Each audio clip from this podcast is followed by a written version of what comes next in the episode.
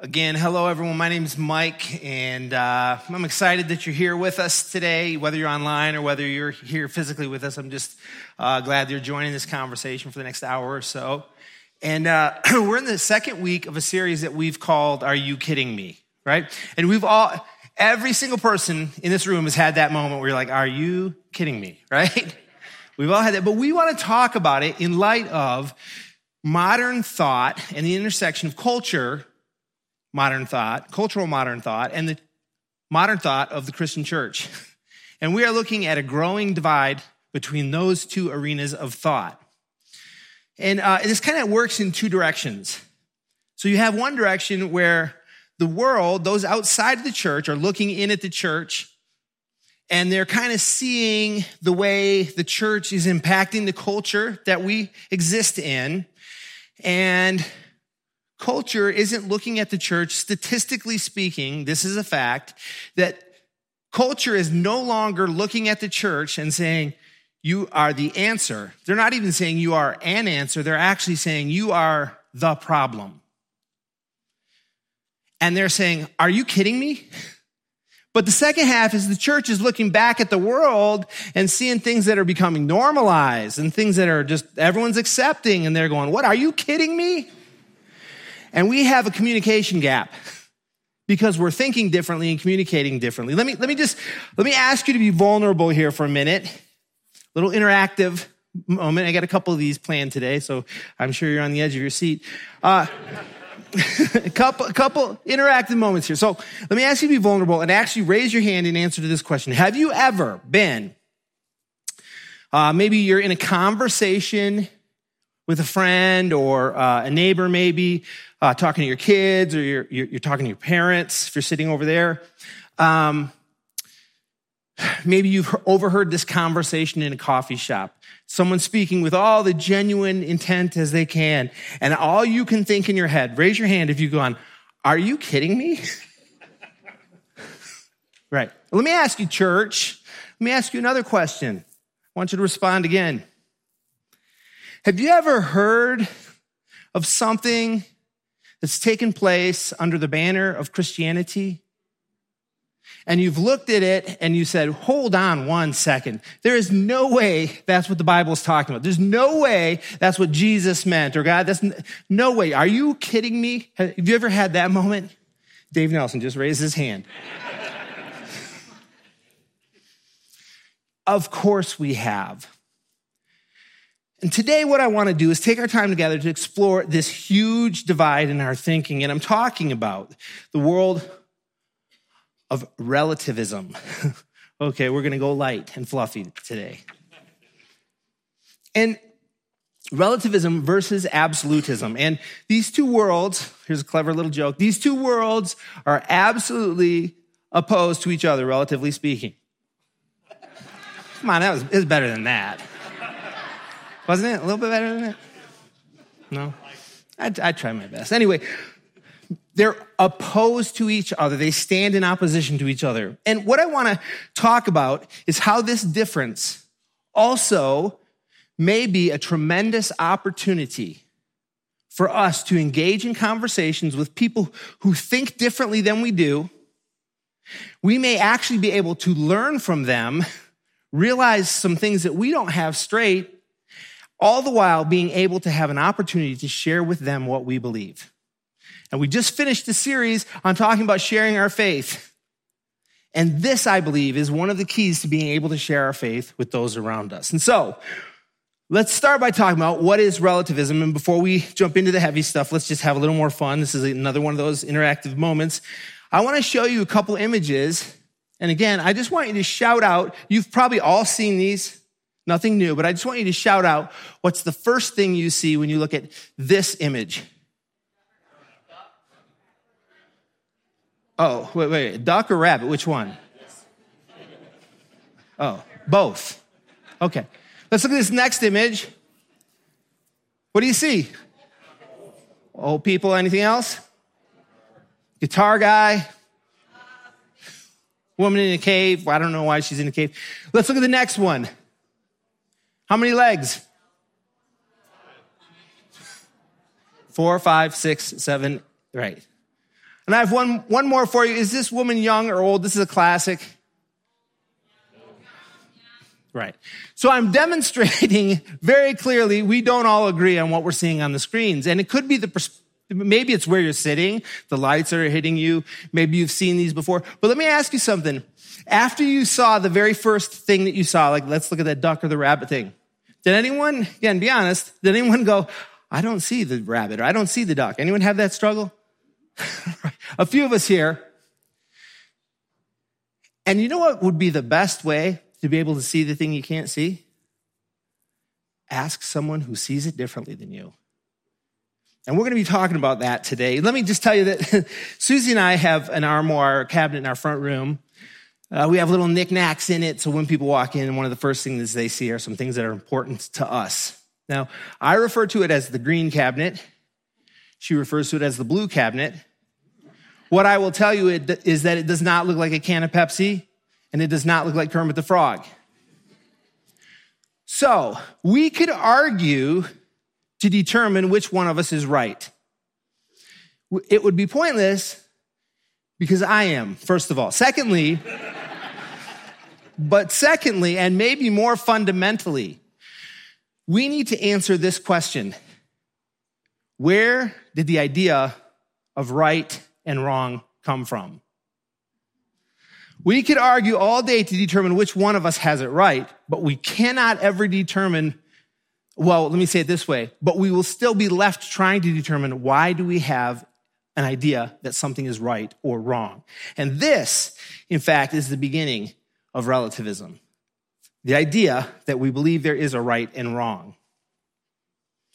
Now, the first step in relativism would be descriptive relativism, which is just that. It's just this like empirical awareness that there does exist fierce disagreement, right? In when it comes to morality. Some people think, so for instance, someone could say, X is right. Someone else says, X is wrong. Well, that's a bit of a challenge. That's what empirical or what descriptive relativism says. And it can change according to descriptive relativism over time. Maybe we've adapted to new things over the, over the course of life. The next step in this process, though, is cultural relativism. And this is pretty interesting. And this just tells us that all morality is defined by the culture. So every culture defines its own morality. Let me give you some examples of this. In most cultures, most cultures, not all, monogamy is the correct relational process. But in some cultures, and polygamy is considered wrong, but in some cultures, polygamy is not only considered right, it is considered preferred and a way to achieve higher levels of heaven. That is a culturally relativistic interpretation of that. Two views that don't stand together. Some cultures think contraception is sinful. Other cultures think that it's pretty responsible. Now, over time, we've seen slavery used to be acceptable or human trafficking in current time. We don't think that anymore in most cultures. So that's cultural relativism, which leads ultimately to the final destination of relativism, which is meta-ethical relativism. And it's really simple. Truth and morality exist in culture, historical context. There's nothing absolute, which means we all get to make up whatever we think is true or false, or moral or immoral, or right or wrong. That's the ultimate end. Now, what I want to do, I don't want to be super dismissive because I spend some time thinking about this. And I, I, I looked at this. Why do people, I don't know where, you know, in, in this audience, we probably have people in different camps around this. Some, some may be more relativistic, some may be more absolute. But there are some, some explanations that a relativist would give so, first, this would explain if truth is relative and everyone gets to make up their own description of what's right, what's wrong, what's moral, immoral, what's better, is it blue or green, right? If we all get to do that, then this would explain why disagreements exist, right? If we all make up our own. So that kind of helps us. There's, there's no universal code, therefore, whatever we decide is right. That's the first step. But then, secondly, if there's really you know, if, if there really was a moral absolute, relatives, relativists would say, then we've been around for, well, we don't know, many years. But by now, we would have all found the absolute truth and we would have come to agreement on it. Seems to make sense, doesn't it? The third would be that it explains cultural diversity. Why are cultures different? Well, cultures are different because they have different moral codes. So in one culture, I can live this way. And in one culture, I can live this way. And there's no right and wrong, it's just different. And then finally, this would probably be the best ethical basis for cultural tolerance. If we were to look at other cultures and be able to, you know, get rid of, escape, escape the outlook of needing to see cultures as right and wrong, better, worse, then we could just look at other cultures and appreciate the difference and say it's okay however they live. But I want to share with you, you're probably going to realize that I believe there is an absolute truth. I want to share with you some problems with these arguments. And I want to talk about some absolute truths that I believe. And I want to talk about how we can share our faith around that. And the first thing I want us to understand is that presuming or presupposing that moral absolutes require that we are all aware of them and that we all agree is a mistake. And here's why I think that is. There are many truths in this world that we have yet to discover. Scientists, as a matter of fact, disagree on the origins of humanity. Does that mean that there is no definite origin of humanity? Of course not. There is an origin of humanity. We just haven't discovered it yet. Or some would say they haven't discovered it yet, depending on which side you're on. Secondly, moral disagreements between cultures do not prove the absence of a universal truth any more than agreement with moral absolutes proves that it is, in fact, a thing, right? It, it, let me say it this way if you're using disagreement around morality as a justification for no moral truth or no, you know, rel- uh, no absolute truth, then I could say, well, actually, there's more, generally more agreed upon moral truth or absolute truth than disagreed upon. In most cultures, cold blooded murder, torture for fun, lying, stealing are considered bad. So if we're going to use the agreement argument, then I could say, since there's more agreement, it probably is absolute. But then the third thing, this is kind of interesting. If, if, if the world is relativistic and we can all decide our own truth, then there would be no reason when you think of pre modern practices that were accepted as moral, slavery, for instance, there would be no reason for them to be immoral today. They're either moral or they're not moral, or we all decide for ourselves. It doesn't change over time, which leads us to the next step. If each culture is responsible to make up its own relative truth or morality, then why is there almost virtually no culture that is completely homogenous in its beliefs. So, once again, we have a problem of agreement, which reduces relativism to individual choice. And that's all that's left is everyone gets to make a choice for themselves. And it's impossible because we have different thoughts. Back to the blue cabinet or the green cabinet. Are you kidding me? And let me go a step further because this is, you know, as something is harmless, like we talk about, like little white lies, for instance, you can kind of justify how you can get away with that. It's not really a big deal. But when the issues increase in severity and significance, this becomes a very large problem. If you're a Netflix watcher, maybe you've noticed, I think there are at least two documentaries out right now about Jeffrey Dahmer. Well, generally speaking, the world thinks he did some bad stuff. But here's the question I would ask If truth is relative and made up individually, what right does anyone have to judge what he did. Oh, I know what you're going to say. You're going to say, well, that's because he imposed his will on someone else's. But why can't he do that? That's what he decided was true. Brings you to the next question. Well, as long as it's two consenting adults, right? Maybe you've heard this. As long as two adults agree and consent on something, then it's okay. But, but the idea of consent infers a moral obligation to consider the other person's rights. And if I make up my own truth, why do I have to consider anyone else's rights? I don't, which is a problem. I'm not harming anyone else. Well, the fact that I'm harming or not harming, what is harm even? There's no way to quantify this because I just make it up on my own again. This leaves us where we began that while we don't necessarily all agree on what's right and wrong, we do all agree that there is a right and there is a wrong. Every person in this room has gotten an answer wrong on a test objectively.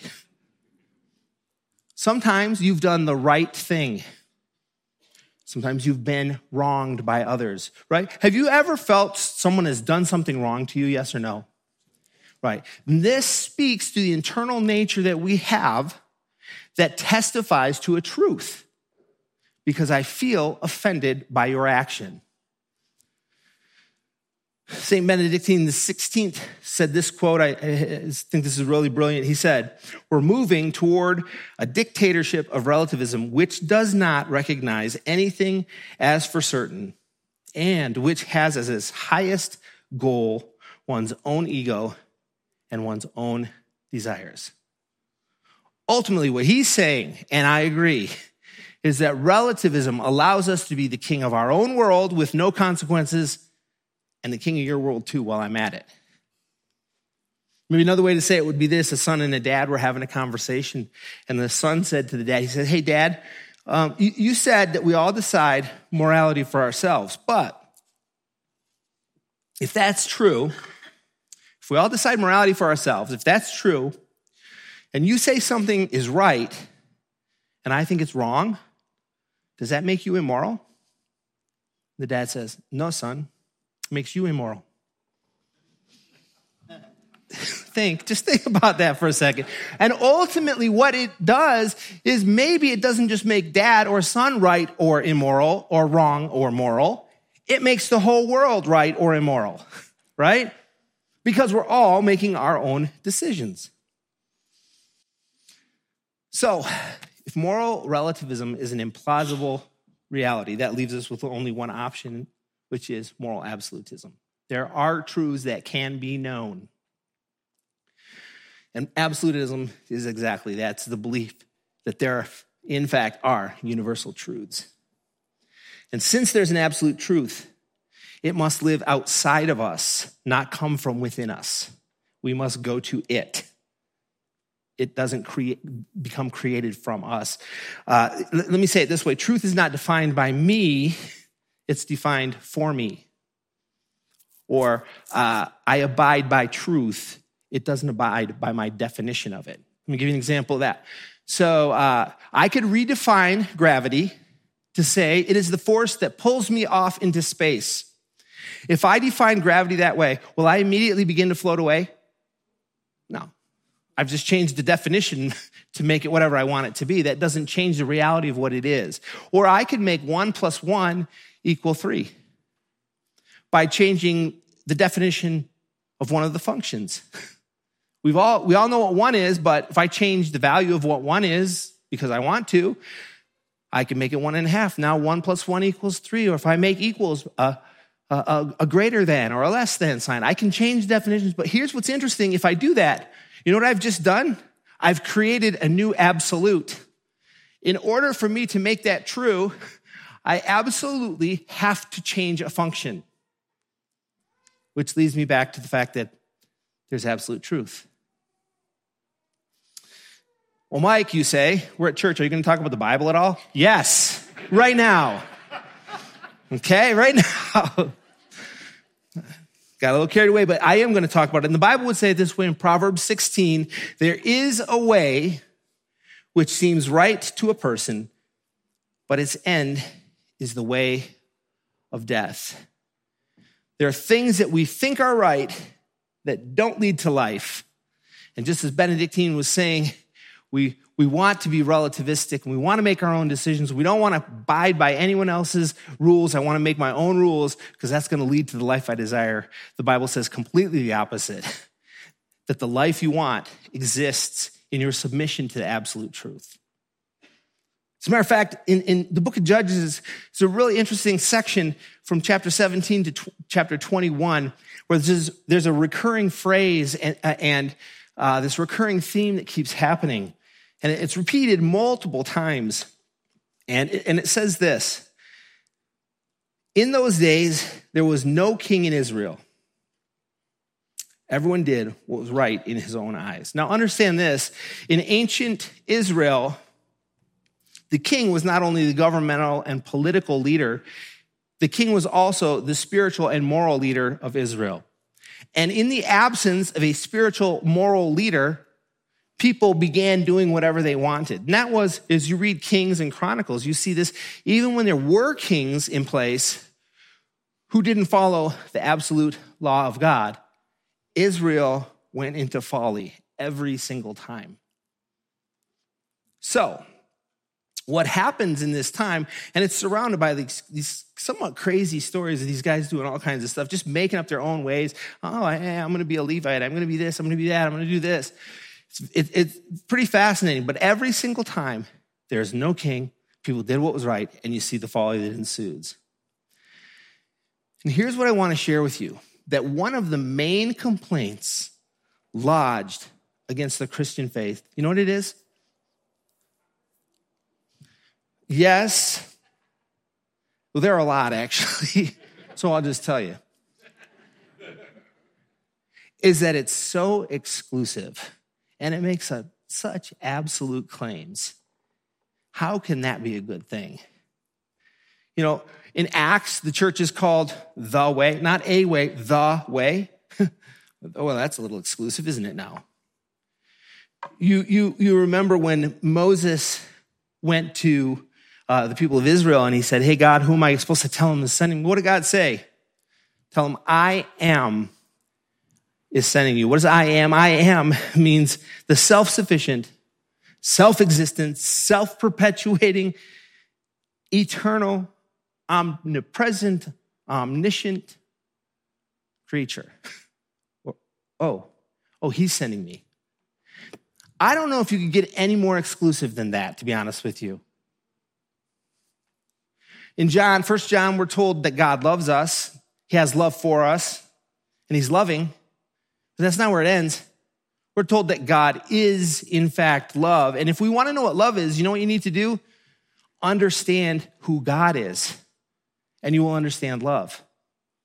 Jesus took it from there. He picked it up in the, in the Gospels. He, what did he say? I am the way. I'm not a way. I'm the way. I am your truth. No, no, I am my truth. No, no, no. I am a truth. No, no, no. I am the truth. I am, in fact, he says, the only way to get to God. That is about as empirical and exclusive as you can be. And we think that if we make our own truths, that we can have the best life that we desire. And God's word would tell us that's exactly the wrong way to do it. Your best hope at having the life you were created to live is through alignment to the universal truth and moral authority. Now, I believe there is an absolute truth, but I want to caution us about three things just as we're closing out, and I'll go quickly, I promise. There are three cautions I want to give us around absolutism. Okay? The first caution is this absolutism kind of fails when it becomes dogma. Now, let me give you Webster's definition of dogma. If you don't agree with me, you're a moron. Okay, that wasn't really Webster. But anyway, when you create an absolute truth that becomes a billy club for you to beat other people into submission with your idea, absolute truth fails. Because who is God again? Love. Oh. And this happens all the time, right? You guys, you guys look at social media. You see this, right? Someone makes a post, half the people go, You're the best. And half the people go, You're the devil. Second is this, though absolutism becomes a failure when everything becomes an absolute. Pepsi is absolutely better than Coke. Period. All right, next point. There's only one way to do this math problem. The Bible said it, there's no discussion. Oh, wait, hold on. Whoa, we're uh, trading thin there, Mike. Okay, let me just tell you something that's very important for us to realize. When you are talking about the Bible, and there are absolutes in the Bible, be sure you are presenting the, what the Bible says, not your interpretation of what the Bible says. And when those interpretations become absolutes, that becomes a problem because we're speaking a language that's untrue sometimes. Views on cultural topics. Here's one who to vote for. Not absolute truths, all of these things may be based in absolute truths, but they are not, in fact, absolute truths themselves. And we cannot allow everything to become an absolute truth if it's not. And the third one, and this is really important. Third one is this absolute truth is a problem when we stop listening. Now, Susie, she's really, she's a lot smarter than me. And she said this to me in the kitchen uh, this afternoon um, she said, You know what's interesting? People are so scared of being wrong that they would rather continue in their own ignorance than have someone point out the fact that they're wrong. The whole world knows you're wrong, but you'd rather just not know it. Oh. Let me show you a verse in James chapter 1 verse 19 and verse 26. I'm going to read it to you and then I want to talk about it just really quickly as we close. Understand this, it says, my dear brothers and sisters. You must all be quick to listen, slow to speak, and slow to get angry. Human anger does not produce the righteousness God desires. What's righteousness? Rightness.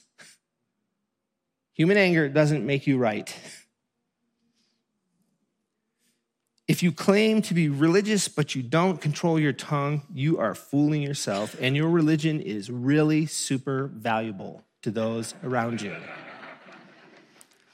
It's worthless. It's not even compromised.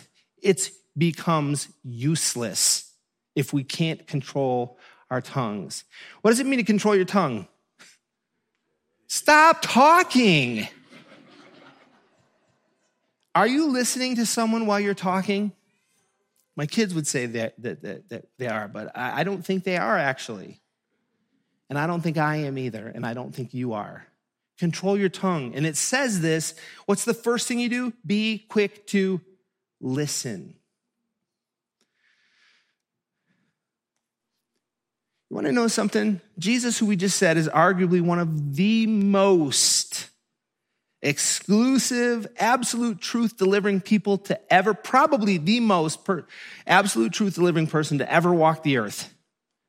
And people who were not like him liked him.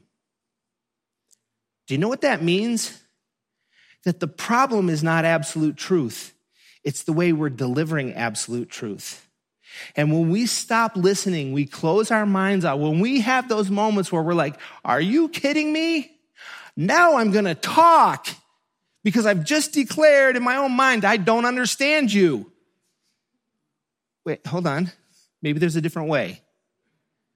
And in the moment when you don't understand, according to this verse, your first step to take is to seek more clarity and be open to the fact that maybe this person who thinks differently than me has something valuable to share in this conversation. And if I could put down my club, put on my hearing aids, maybe I can grow. And maybe I can have an opportunity to share because they feel heard And now they want to listen. I just want to say this, and band, you guys can come on forward. We're going to transition into some musical worship here.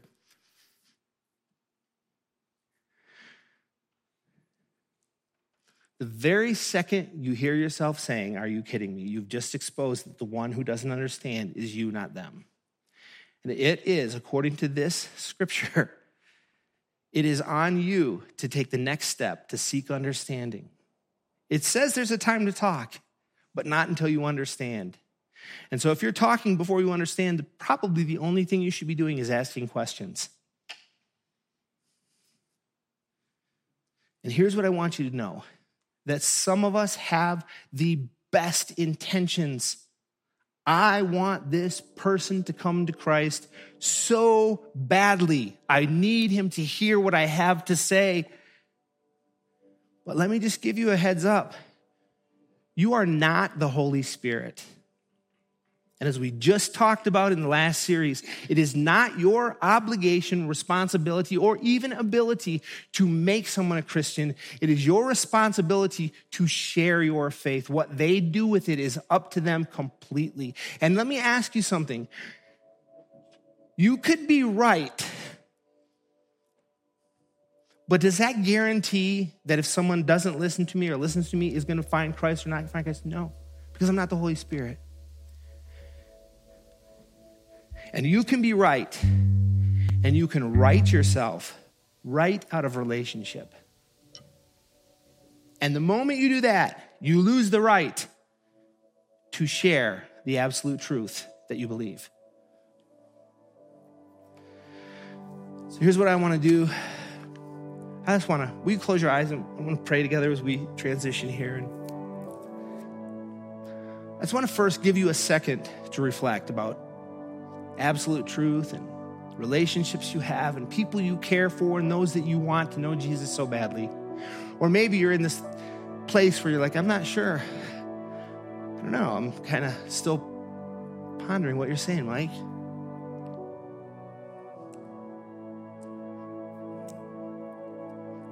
I want you to think Do you really believe that Jesus, without your help, without your billy club of truth, can help someone find Christ? And I'm going to be really honest with you. I don't know if I always believe that. And in that moment, oftentimes I write myself right out of relationship. I lose the voice of a friend who maybe, just maybe, needed Jesus just like everyone else does. So I want you to think is there someone that God's laying on your heart you want to pray for, you need to hear from, someone who's different than you that you can share the truth with? Lord Jesus, I just ask that you would lead us and guide us, make us aware of your truth.